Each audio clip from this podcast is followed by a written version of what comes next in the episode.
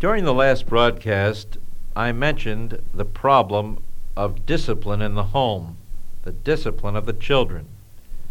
And as I talked about that problem, I mentioned just tangentially that a code of conduct, perhaps the use of a switch, the uh, use of structured discipline to which both husband and wife were agreed, would settle down the home and keep down the yelling and the screaming and the fussing and the frustration and the anger and the rest that was described in that case last broadcast.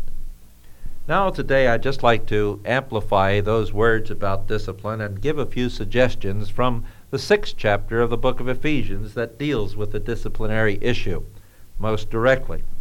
Let me read the first four verses of Ephesians 6.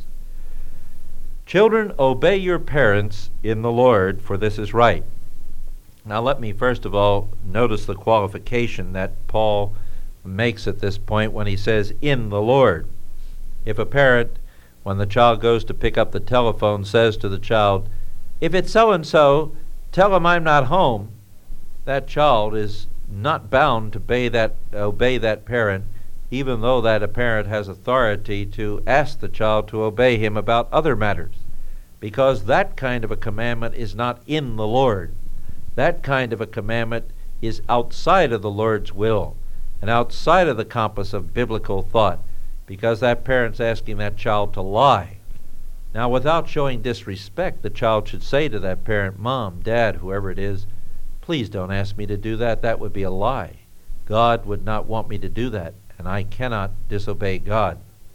But that does not provide a loophole for the child to disobey his parents.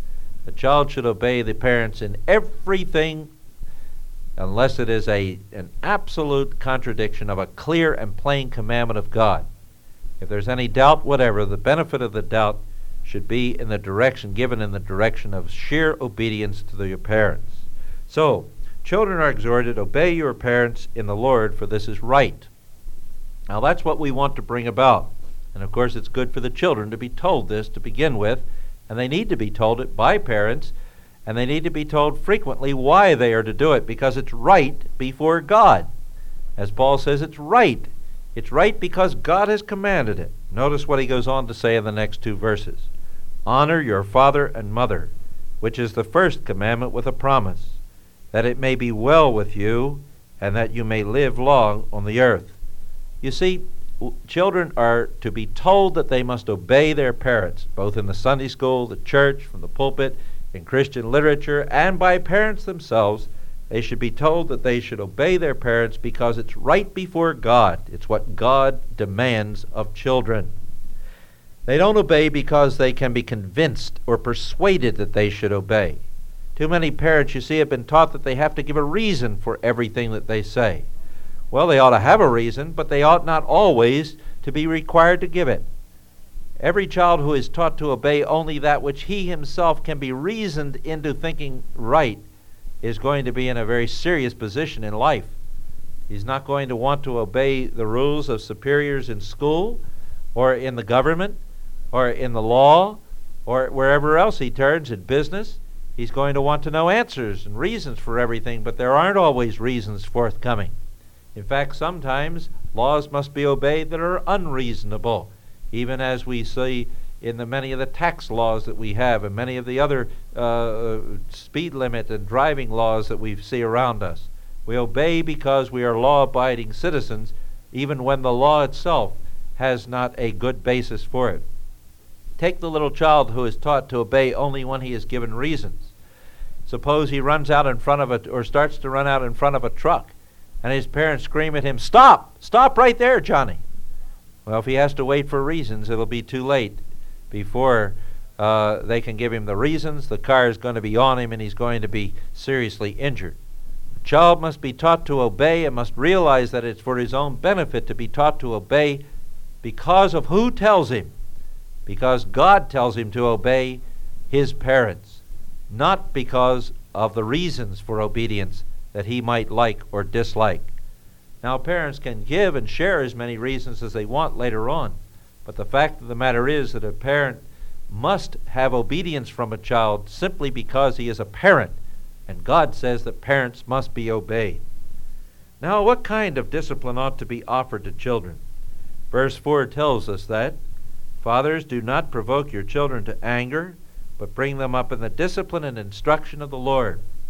It's very interesting that, first of all, he warns fathers not to provoke their children to anger. And incidentally, the father is the one who is singled out here because he is the one who, in the long run, is responsible for the discipline in the home. All the discipline in that home, even the discipline exerted by the mother or by a, a babysitter or anyone else, must ultimately go back to the discipline of the father, that is, the discipline that he is charged with exerting by God in that home. And so the father here is the one who is addressed because he's the one who's to see to it that anybody else who disciplines, as well as his own disciplining, is carried out in a manner that is proper before God. Now, it's easy to provoke children to anger, or as the parallel passage in Colossians 3 says, to get them to, uh, to, to make them exasperated over the kind of discipline that's exerted. Over discipline as well as under discipline causes exasperated, frustrated anger. You know that those two together, those two concepts of exasperation and anger, fit so well our modern scene, where a child will say, ah, Oh, I've had it, what's the use? And you get those, those attitudes just in that very expression, you see bound and blended together of, of, of exasperation with the kind of discipline that they see and, and anger over the fact that it's not more consistent. Inconsistency, unfair discipline, discipline that uh, moves uh, out of uh, the, the battle rather than is contemplated beforehand, all of these things lead to discipline that provokes children to anger. And so a parent must be very careful about the kind of discipline that he exerts on his child. Uh, we would be happy to have you look at the section in my book, Christian Living in the Home, which is entitled Discipline with Dignity. Uh, that book, which we're not offering free because it's a, it's a good sized book, but that book which we would point you to, if you could get a hold of it, or you could write to us and ask for a, uh, a copy, which we would send you uh, at, at the charge that the book has, uh, that book is available. And that book has many answers that you will find to that problem. But let me mention two other things in this passage. But bring them up in the discipline and instruction of the Lord. Those are two important things. The first, a way that the Lord disciplines us, and therefore the way we are to discipline our children, is with this first word that is called discipline or structured discipline. That is, uh, a reward and punishment.